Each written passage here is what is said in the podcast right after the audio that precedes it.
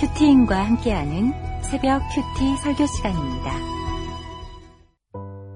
사흘째 되던 날 갈릴리 가나에 혼례가 있어 예수의 어머니도 거기 계시고 예수와 그 제자들도 혼례에 청함을 받았더니 포도주가 떨어진지라 예수의 어머니가 예수에게 이르되 저들에게 포도주가 없다 하니 예수께서 이르시되 여자여 나와 무슨 상관이 있나이까 내 때가 아직 이르지 아니하였나이다. 그의 어머니가 하인들에게 이르되 너에게 무슨 말씀을 하시든지 그대로 하라 하니라. 거기에 유대인의 정결 예식을 따라 두세 통 드는 돌 항아리 여섯이 놓여 있는지라. 예수께서 그들에게 이르시되 항아리에 물을 채우라 하신즉 아기까지 채우니. 이제는 떠서 연회장에게 갖다 주라 하심에 갖다 주었더니 연회장은 물로 된 포도주를 맛보고도 어디서 났는지 알지 못하되 물도온 하인들은 알더라. 연회장의 신랑을 불러 말하되 사람마다 먼저 좋은 포도주를 내고 취한 후에 낮은 것을 내거늘 그대는 지금까지 좋은 포도주를 두었도다 하니라. 예수께서 이 첫 표적을 갈릴리 가나에서 행하여 그의 영광을 나타내심에 제자들이 그를 믿으니라. 그 후에 예수께서 그 어머니와 형제들과 제자들과 함께 가보나움으로 내려가셨으나 거기에 여러 날 계시지는 아니하시니라. 예, 오늘 본문은 뭐 본문 잘 아시죠? 갈릴리 가나라는 동네에 혼인잔치, 뭐 결혼이죠. 혼인잔치가 열린 이야기입니다. 아, 교회를 안 다녀 보신 분들도 한 번쯤은 주일학교를 다녔다면 또 한 번쯤은 어렸을 때 음, 들어봤을 아주 유명한 이제 이야기인데요. 뭐 짧게 이제 설명하면 그렇죠. 결혼식을 하는데 포도주가 떨어진 거예요. 그때 이제 예수님께서 물로 짜잔하고 포도주를 만드는 이야기입니다. 이것이 이제 예수님이 행하신 첫 표적이라 나오는데 뭐 이렇게 하면 이제 설교가 끝이 나죠. 아, 물이 포도주가 되었다. 너희도 순종하면 물이 포도주가 된다. 뭐 이렇게 하면 설교가 끝이 나는데 예, 그러면 뭐 예, 이렇게 제가 끝을 내면 안 되겠죠. 네. 참 놀라운 게 예수님이 이 땅에 오셔서 한 첫 표적도 어디서 일어났죠? 결혼이에요, 결혼. 혼인. 참 의미가 있는 것 같습니다. 물을 아구까지 채워 넣으면 너희도 이제 포도주가 된다. 물론 맞죠. 네, 그 이상의 의미가 있습니다. 우리가 함께 좀 살펴보면 본문 후반절 11절을 이제 이 기사를 요약한 내용이 11절인데요. 11절 우리 한번 다시 한번 같이 읽어보겠습니다. 시작. 예수께서 이 첫 표적을 갈릴리 가나에서 행하여 그의 영광을 나타내심에 제자들이 그를 믿으니라. 이 표적을 나타낸 이유가 뭐라 그러죠? 영광을 나타내기 위함이다. 예수께서 처음 영광을 나타내신 예, 일인 거죠. 여기 보면 11절을 보면 물이 포도주로 변한 게 우리는 그 물이 포도주로 변했다라는 것이 너무 큰 일이기 때문에 거기만 집중을 하는데 이 물이 포도주로 변한 게 이제 기적이 아니라 표적이라고 기록되어 있습니다. 그러니까 이게 어떤 우리가 그것을 주목해야 될 기적이 아니라 이걸 통해서 뭔가 다른 걸 보여준다는 것이죠. 기적은 미라클이죠. 근데 표적은 어, 헬라어로 세메이온입니다. 사인이란 뜻이에요. 사인이 뭐냐면 이걸 보지 말고 이 사인을 통해서 다른 걸 봐라라는 거죠. 내가 부산을 내려가고 싶어요. 표지판, 사인. 표지판을 보면 안 되죠.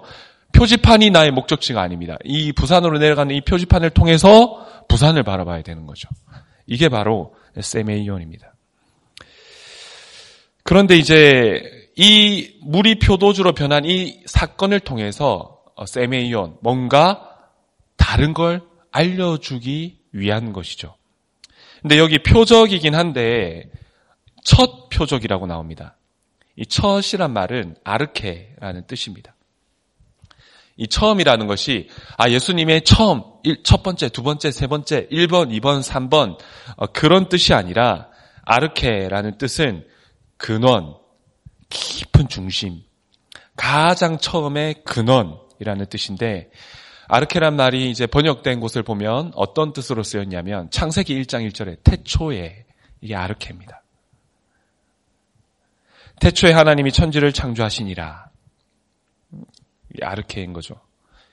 이 놀라운 사건은 miracle, 기적이 아니라 하나님의 표적, 사인, σημεῖον, 무엇을 가르쳐 주는 표적이냐면 바로 예수님께서 창조주 하나님이라는 사인인 것이죠. 무에서 유를 창조하는 도저히 쓸모없는 존재가 향기로운 포도주로 변화케 하는 그분이 바로 아르케 창조주시라는 그 표전입니다. 어떤 창조주입니까? 중단되어져 버린 혼인, 결혼, 끊어져 버린 기쁨, 무너져 버린 내 가정, 하나님과의 관계를 회복시키는 창조주라는 것이죠. 이걸 보여주시기 위해서 첫 표적, 아르케세메이온을 여기서 행한 겁니다.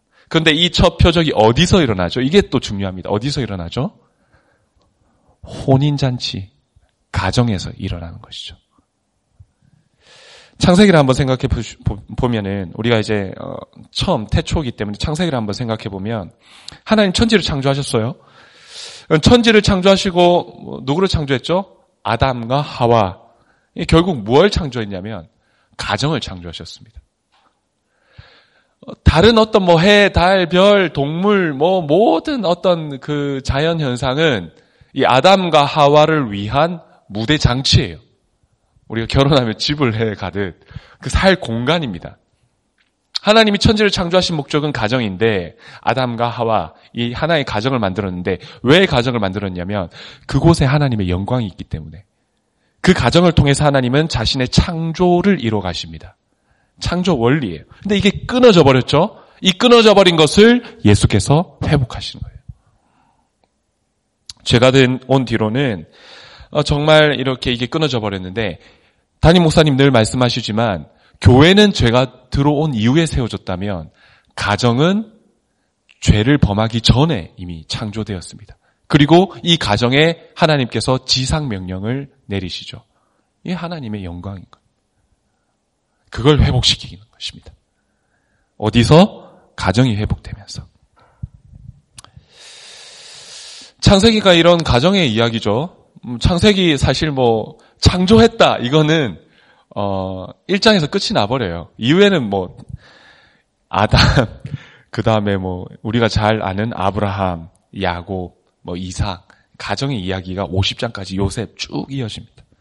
왜냐하면 이 속에 모든 아픔, 슬픔, 고통이 녹아져 있고 이 속에 하나님의 창조의 영광이 담겨져 있기 때문에 이게 창세기입니다. 예수님의 첫 표적을 우리 한 번 더 다시 생각해 보면 무엇을 통해서 하나님께서 영광을 나타내셨나요?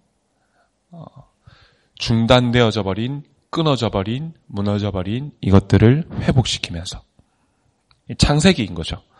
끊어진 기쁨, 끊어진 관계, 파괴될 수밖에 없는 혼인을 회복시켜 주시는 예수님이 이것을 통해서 내가 누구다? 창조주 하나님이다.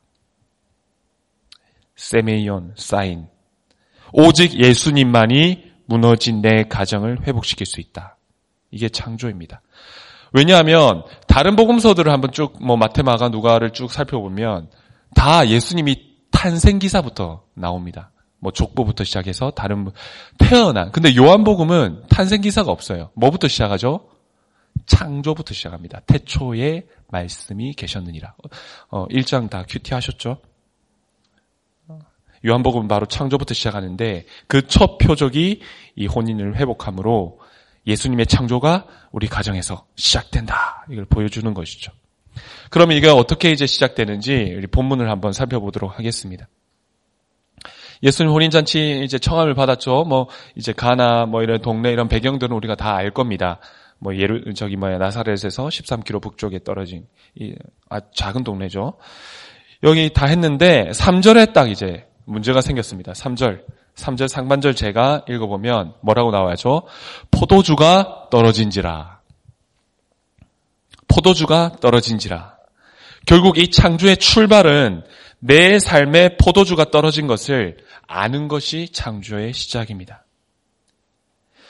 어, 이 당시에 혼인잔치에서 포도주가 떨어졌다는 것은 우리가 생각하는 것보다 훨씬 더 심각한 문제였습니다. 왜냐하면 이 포도주가 떨어지면 이 잔치가 깨어져 버려요. 더 나아가서 손님들이 어, 나를 무시했다라고 수치를 줄 정도로 이 중대한 문제인데 잔치가 중단되고 기쁨이 끊어지고 관계가 끊어진 사건입니다. 그런데 본문에 포도주가 왜 떨어졌는지는 나오지 않아요. 어, 어떤 이유인지 몰라도 나의 의도와는 다르게 나의 예상과 기대와는 다르게 어, 내가 원하지 않았던 결혼, 내가 원하지 않았던 자녀, 내가 원하지 않았던 나의 기대와는 다르게 정말 치밀하게 계획하고 준비했는데 떨어져 버린 것이죠. 저 역시 평탄했던 제 가정에 포도주가 갑자기 떨어진 사건이 있었는데 어, 제가 이제 고등학교가 기숙학교였어요. 기숙사에서 이제 이렇게 들어왔는데 어머니가 안 계신 거예요. 가방 메고 들어왔는데 어머니가 안 계시고 누구만 있었냐? 술 취한 아버지. 감옥 갔다 온 뒤에 이제 막 어, 정말 힘들겠어요. 정말 힘들게 했는데 그 아버지가 문이 붉게 충혈돼서 술을 그때도 포도주가 아니라 이제 소주를 저희 아버지 마셨는데 소주를 거나하게 마시면서 어, 오, 저를 보자마자 한 말이 이제 어머니 욕을 하는 거예요. 어, 그 입에 담을 수 없는 그 욕설과 폭력, 그리고 주변에 막 다 부서져 있죠. 그 아버지가 막 욕설을 하는데 그 내용을 정리해 보면 뭐냐면 이제 어머니가 바람을 펴서 내가 때려서 쫓아냈다. 황당하죠? 황당하죠? 황당하죠? 포도주가 끊어져 버렸습니다. 일말에 누가 나한테 너희 어머니 나갈 거야. 뭐 이런 말을 해준 사람이 없었어요. 끊어져 버렸습니다. 끊어져 버렸어요. 기쁨이 끊어져 버렸고, 제 인생이 끊어져 버렸고, 저의 소망이 끊어져 버렸고, 어, 저 정말 공부 열심히 했거든요. 제 모든 진로가 다 끊어져 버려요. 끊어져 버리고 제 속에 뭐가 일어나냐면, 분노, 원망, 떠난 어머니에 대한 미움도 있었지만, 어, 그 아버지, 짐승 같은 그 아버지, 너무 죄송한 말이지만, 제가 죽이고 싶었습니다. 어, 너무 죽이고 싶어서 아버지가 또 술 마시고 막 저랑 이렇게 싸울 땐 제가 문을 벽을 문을 쳐가지고 벽, 벽도 다 부서지고 그때 되게 허름한 집으로 저희가 이사를 갔었거든요. 한 번은 아버지 손에 칼을 쥐어들고 아버지를 제가 찌를 수 없으니까 그 손을 잡고 저를 찔러버렸습니다. 죽고 싶어서. 근데 아버지가 이렇게 힘을 줘가지고 비틀더라고요. 다 끊어져 버렸어요.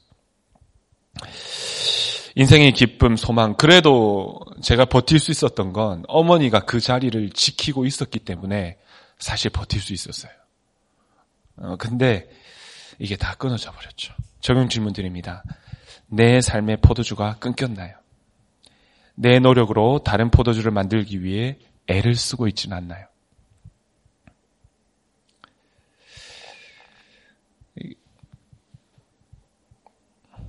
보통 남자들은 이 포도주가 끊어지면 이 T 유형들, T들은 사고가 돌죠. F 유형들은 어떻게 T 유형들은 어, 어떻게 이 포도주가 얼마 정도 손님 몇 명 이렇게 해서 내가 어떻게 어떻게 할까? 근데 본문은 한번 살펴보면 그렇지 않습니다.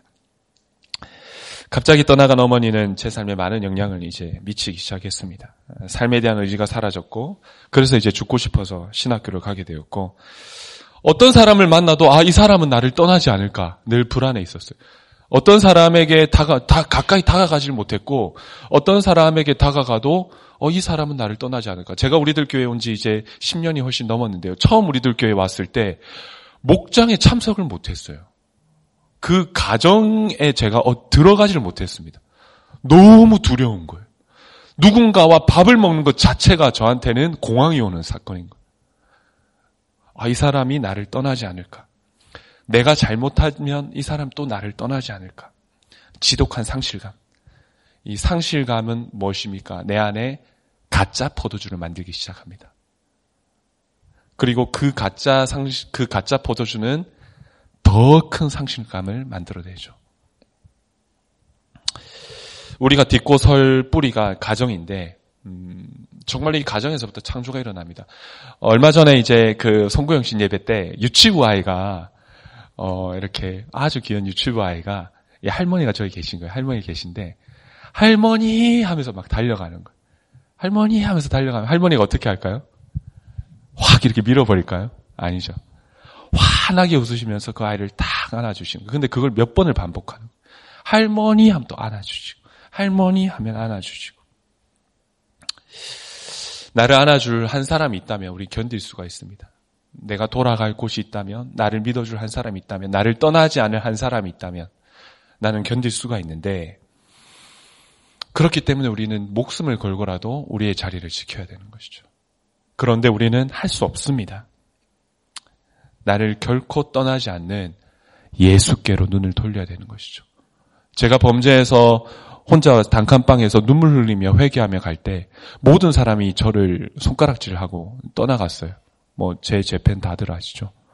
그때 예수께서 안 떠나시는 거예요. 어, 그때 제가 모든 게 다 무너져 버렸습니다. 이런 나라도 떠나지 않으시는구나. 3절 한번 읽어보겠습니다. 포도주가 떨어진지라 예수의 어머니가 예수께 이르되 저들에게 포도주가 없다 하니 예수께서 이르시되 여자여 나와 무슨 상관이 있나이까 내 때가 아직 이르지 아니하였나이다. 그의 어머니가 하인들에게 이르되 너희에게 무슨 말씀하시든지 그대로 하라 하니라. 자 포도주가 떨어지니 어, 남자들은 아 이거 어떻게 하지 여자들은 어떻게 뭐 이렇게 반응이 오지만 오늘 마리아의 반응은 어떻습니까? 이 포도주가 떨어지니까 그 다음 누가 등장하죠? 예수가 등장합니다. 포도주 왜 떨어졌는지 이거 내 책임 아니야. 저 같은 경우는 제 아내가 포도주가 떨어져서 그, 내 책임 아니야. 나는 다 준비했어. 회피해 버립니다. 왜 나한테 그래? 내 책임 아니야. 근데 어떻습니까? 내가 준비하라는 것도 아니고 내 책임을 묻는 것도 아니고 예수가 등장해야 되는 것이죠. 포도주가 떨어지니 그다음 바로 예수가 등장합니다. 떨어지지 않았다면 결코 등장하지 않았겠죠. 그렇기 때문에 포도주가 떨어진 사건은 축복의 사건입니다. 그런데 포도주가 떨어졌을 때 우리 어떻게 반응합니까? 내가 해결할게. 내가 책임질게. 얼마면 돼. 내가 사올게. 어, 이게 최악의 반응이에요. 가론 유다가 어, 수식어가 있어요. 가론 유다의 마지막 기록이 뭐냐면 그가 스스로 목매어 죽은지라. 스스로 내가 결정해서 내가 책임질게. 내가 판단할게. 스스로 예수를 대적하는 가장 큰 악입니다. 우리는 먼저 어떤 나중에 내가 행동을 할지라도 먼저 누구를 찾아야 되냐면 예수를 찾아야 됩니다. 목장에 나아가야 되는 것이죠. 물어야 됩니다. 그래서 오늘 본문에 예수에게 이르되 이렇게 나옵니다. 마리아는 그 즉시 예수에게 이릅니다. 내가 책임진다는 말도 안 해요. 예수님께서 거절을 하든 승낙을 하든 나에게 어떤 수치를 주든 상관이 없어요. 예수에게 이르되 예수에게 이르니 그 뒤에 어떤 말이 나옵니까? 예수께서 이르시되 예수께 고하면 예수께서 나에게 말씀을 해주세요. 옆에 아내를 통해서든 목장을 통해서든 말씀을 통해서든 예수께서 나에게 일러 주십니다. 제일 힘든 게 뭐냐면 투명 인간, 인간 취급하는 거예요. 내가 막 일러도 어, 투명 인간 취급하는 거죠. 어, 제가 그게 가장 그, 그 아픔입니다. 제가 저희 아버지를 투명 인간 취급했습니다. 왜냐하면 이제는 기능이 다 떨어졌기 때문에. 하지만 예수께서는 어떻습니까? 내가 어떤 모습이든 내가 뭐 예수에게 이르기 위해서 어, 누구를 비서를 만나고 면접 절차를 거칠 필요가 없어요. 예수께 이르되 하니 예수께서 이르시되 말씀해 주십니다. 예수에게 이르되 예수께서 이르시되 이 가정이 반복되면서 뭐가 일어나죠? 창조가 일어나는 것입니다. 태초에 말씀이 계시니라. 예수께서 이르시되 이 말씀이 빛이 되어버리고 나무가 되어버리고 사람이 되어버리고 가정이 되는 것이죠. 정령 질문 드립니다. 내가 다 해결할게 하고 있지는 않나요? 예수에게 이르되 예수께 구하고 있나요? 오늘 새벽에 정말 나의 모든 그 포도주가 끊어진 상황을 정말 예수에게 우리가 정말 부르짖었으면 좋겠습니다. 예수께서 이르시되 나에게 주시는 말씀을 매일 듣고는 있나요? 뭐 더 쉽게는 목장에 잘 물어보고 있나요? 예수께 이르되 이르시되 가정을 거치니 예수께서 드디어 말씀을 처방을 내어 주시는데 6절이죠. 6절 제가 읽겠습니다. 거기에 유대인의 정결 예식을 따라 두세 통 드는 돌 항아리 여섯이 놓였는지라 그 예수께서 그들에게 이르시되 항아리에 물을 채우라 하신즉 아기까지 채우니라. 이 아기까지 채우는 순종은 예수께서 이르시되라는 결과입니다. 뭐 적용이죠. 이것도 중요하지만 이 종들이 아기까지 채우면서 뭘 생각하겠죠? 아 예수님이 채우라 말씀하셨어. 예수님이 채우라 말씀하셨어. 이 말씀이 있어야 되는 것이죠. 내 환경은 전혀 다를지라도 여기에 물을 채우라는데 포도주하고는 전혀 상관이 없는 말씀이죠. 뭐 여기에 물을 채운다고 뭔 포도주가 되겠어. 전혀 상관이 없어요. 그렇기 때문에 뭐 아들을 위한 적용은 아들을 위해야 돼. 이게 아니에요. 다른 곳에 열쇠는 다른 곳에 있습니다. 굉장히 놀랍죠. 전 여기에 대해서 간증할 게 너무 많은데 굉장히 놀라워요. 어, 내 가족, 내 남편이 바람을 피고 있는데 적용을 다른 걸 해요. 어, 그런데 그게 결국 지름길이에요. 열쇠는 우리가 전혀 알지 못하는 다른 곳에 있고 내 안에 있습니다. 마지막으로 오늘 본문을 참 할 말이 많은데 그 뭐 시간이 짧기 때문에 하나만 짚고 넘어가자면 마지막으로 살펴볼 점이 어디에 물을 채우라 그랬죠? 돌 항아리. 근데 이 돌 항아리에 수식어가 있습니다. 정결 예식을 따라 두세 통 이제 드는 정결 예식을 따라 두세 통 드는 돌 항아리 여섯. 이 정결 예식이 뭐냐면 이 밖에 굉장히 먼지가 많잖아요. 더러워진 몸이 방에 들어갈 때 이제 어디 집에 들어갈 때 문 앞에서 손과 발, 내 더러워진 손과 발을 씻는 물통입니다. 근데 지금 혼인잔치가 시작됐기 때문에 이 물통은 쓰임새가 다 했어요. 이제 불필요한 존재입니다. 아, 흉물스러운. 문 앞에서 이제는 도저히 그 기능이 다한, 쓰임새가 다한, 거추장스럽고 쓸모없는, 그리고 그 속에 뭐가 있죠? 구정물이 담겨 있죠. 손과 발이 씻은 물, 더러운 물, 온갖 더러운 것들이 담겨 있는 구정물 같은 그 손 씻은 물. 그런데 주님께서 이 돌 항아리를 지목해서 사용하십니다. 이미 기능이 다 했고, 이제는 필요 없어. 이제는 죽어도 돼. 그런 존재를 하나님이 사용, 지목하시고 사용하십니다. 아무도 눈길 하나 주지 않는 돌 항아리. 상상하지 못하는 향기 나는 포도주로 만드시는 거죠. 어떻게 만드시죠? 예수께서 이르시되 말씀으로. 이 말씀이 있으니 내 인생에 상상하지 못하는 창조가 일어나는 것입니다. 저 평생 저희 아버지가 돌 항아리라고 생각했어요. 제 머릿속에 평생 맨날 술만 마시고 내려가면은 막 난동을 피우고 집에 가면 어우 장난 아니에요. 뭐 구더기에 막 그 안주가 썩어 있고 쓰레기에 혼자 있고 근데 그게 제가 계속 이렇게 돈을 내고 돌봐야 되니까 내려가면은 막 그 시장통에 이렇게 앉아서 이렇게 술을 마시고 길거리에 막 이렇게 누워 계시고 이러는데 할머니들이 막 아버지 좀 묶어 놓으라고. 왜냐면 할머니를 그렇게 때린대요. 막 그때 법그 구속도 당, 아 저기 고발도 당하고 그랬는데 쓸모없는 존재다. 돌 항아리 같은 사람이다. 아 예수 믿었으면 천국 가면 되지. 왜 남아서 이렇게 고생을 하느냐. 제 머리로는 도저히 이해가 되지 않았어요. 그런데 그 아버지가 있으면서 제가 한 일이 딱 하나 있는데 우리들 교회 그 전에는 아버지 만나가면 막 싸우고 정죄하고 저도 막 화났다가 또 화나고 나면 뭐가 밀려오죠? 정죄감. 나는 쓰레기야 이러면서 정죄감. 막 이게 반복되는데 우리들 교회 와서 하나 달라진 게 있다면 그 아버지를 통해서 제가 말씀을 보는 거예요. 예수께서 이르시되. 여섯 항아리죠. 6일 동안 월화수목금토 말씀을 보는 거예요.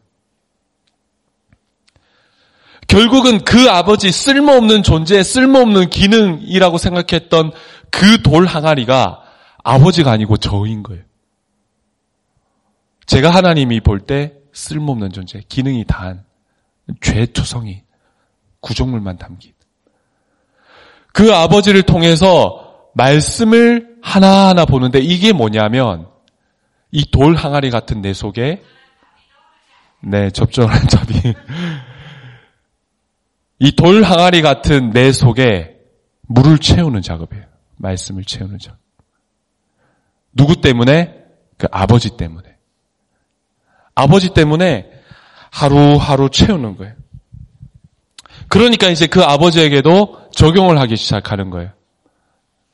그 아버지 몸을 씻겨드리고, 아직도 기억이 나요. 막 그 오물이 말라붙어 있는 그 아버지는 제가 씻겨드리고, 옷 갈아입혀드리고, 기, 소, 변을 제가 닦고, 그, 그 아버지와 예배를 드리고, 구정물 같은 우리의 가정이 어떻게 됐습니까?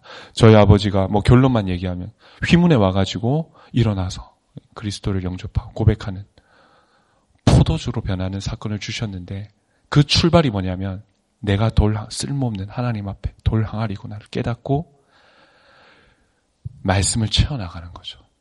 결국은 내 옆에 돌 항아리 같은 존재라고 생각하는 사람이 있으면 그 사람을 통해서 하나님이 내 속에 물을 채워가는. 왜냐하면 나를 하나님이 향기로운 포도주로 창조하기 위해서. 근데 이 작업이 어디에서 일어났죠? 가정에서. 가정에서. 쓸모없어. 내가 저 사람을 위해 물을 부은 것 같은데 힘든 저 사람을 통해서 내 삶의 말씀이 채워지는 시간들인 거죠. 실직, 말도 안 되는 돌 항아리 같은 직장 상사. 아, 저, 저, 우리 회사에 필요 없어. 어, 늙었는데 안 죽고 뭐해. 뭐 그 사람. 예수께서 이르시되 이 과정입니다.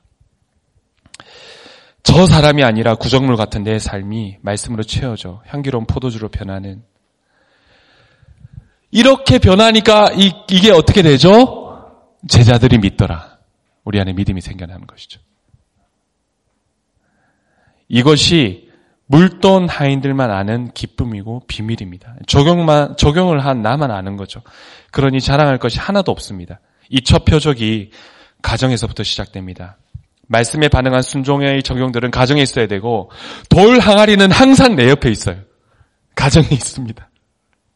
하나님의 창조가 이 혼인에서 시작되듯이, 우리가 예수 그리스도께서 내 삶을 창조해 나가는 창조주, 결국 구정물 같은 내 인생을 예수께서 포도주로 변케 하시고 이 포도주가 어떻습니까? 잔치가 시작되게 하고 끊어진 기쁨이 다시 회복되게 하고 나를 통해서 많은 사람들이 기쁨을 누리게 하고 즐거워하게 하고 끊어졌던 하나님과의 관계가 회복되게 하는 것이죠. 이것이 창조입니다. 적응 질문드립니다. 내 옆에 돌 항아리 같은 꽉 막히고 답답한 기능을 다하고 쓸모없다 생각한 사람은 누군가요? 그 사람을 하나님께서 향기나는 포도주로 변화시킬 것이 이제 믿어지십니까? 그 사람으로, 그 사람으로 인해서 내 속에 말씀을 채우고 있습니까? 오늘 이 말씀 붙들고 함께 기도하겠습니다. 하나님 아버지, 참 구정물 같고 쓸모없고 돌 항아리 같은 인생이 바로 저였습니다. 참으로 마음속으로 부모를 미워하고 살인하고 또 겉으로 이 가정을 핑계 삼아 악하고 음란하게 살았던 정말로 쓸모없는 그런 인생이었는데 정말로 예수께서 이르시되라는 이 말씀을 통하여 이 쓸모없는 인생이 정말 하나님의 말씀을 들어 이제는 정말 향기나는 포도주가 되는 인생이 되게 하여 주시옵소서. 내 옆에 돌 항아리 같은 저희 아버지를 섬기게 하시고 그 과정을 통해서 아버지가 아니라 바로 내가 돌 항아리임을 깨닫게 해주심에 감사드립니다. 그리하여 하나님 아버지 주님의 이 말씀을 들어 우리 가정이 깨어지고 무너지고 박살난 우리 가정이 다시금 하나님 앞에 새로운 창조가 일어나게 하여 주옵시고 끊어졌던 기쁨이 회복되는 우리들이 되게 하여 주시옵소서. 이 말씀을 붙들고 내가 해결할 게가 아니라 이 시간 예수께 이르기를 원합니다. 예수께 고하기를 원합니다. 이 새벽에 하나님께 부르짖을 때 예수께서 이르시되 주님이 응답해 주시고 말씀해 주시는 그 놀라운 하나님의 응답을 받는 우리가 되게 하여 주옵시고 그 말씀을 받았을 때 그것이 정말 내 이성으로는 이해되지 않는 돌 항아리에 물을 채우라는 말씀일지언정 그 말씀을 기억하고 오늘 하루도 적용하는 우리가 되게 하여 주시옵소서. 하나님 우리들 교회에 돌 항아리 같은 인생이 포도주로 변한 것을 우리가 많이 보고 있습니다. 오늘 하루도 정말 한 가정 한 사람이 살아나게 하여 주옵시고 정말 하나님 이 가정들이 모인 이 귀한 교회를 주님 정말로 굽어, 굽어 살펴 하나님 이 교회를 통하여서 이 땅에 새로운 창조가 일어나게 하여 주옵시며 상상하지 못했던 하나님의 놀란 은혜가 우리들 교회를 통하여 흘러가게 하여 주시옵소서. 교회를 섬기는 담임 목사님의 건강을 지켜 주옵시고 이번 주에도 선포되어지는 그 말씀을 통해서 우리의 삶에 새로운 창조가 일어나게 하시고 그 말씀이 우리 속에 하나하나 채워져 우리 모두 변화되는 은혜가 있게 하여 주옵시며 예배 가운데 주님 기름 부어 주시옵소서. 그래야 하나님 아버지 가정이 변화될 때 이 나라도 변화되게 하여 주옵시고 하나님 정말로 위정자들을 기억하여 주셔서 자기의 이익만을 생각하는 것이 아니라 무엇이 이타적으로 저 사람을 살리는 일인가를 결정하며 책임지며 국정을 운영할 수 있도록 하나님 이 나라와 이 나라를 이끌어가는 지도자들에게도 하나님 새로운 포도주를 허락하여 주시옵소서. 주님 감사합니다. 하나님 아버지 멀리서 선교하는 모든 선교사님들에게도 동일한 은혜를 허락하여 주옵시고 우리 구주 예수 그리스도의 이름으로 기도드렸나이다. 아멘. 오늘 이 말씀 붙들고 우리 함께 기도하며 나가겠습니다.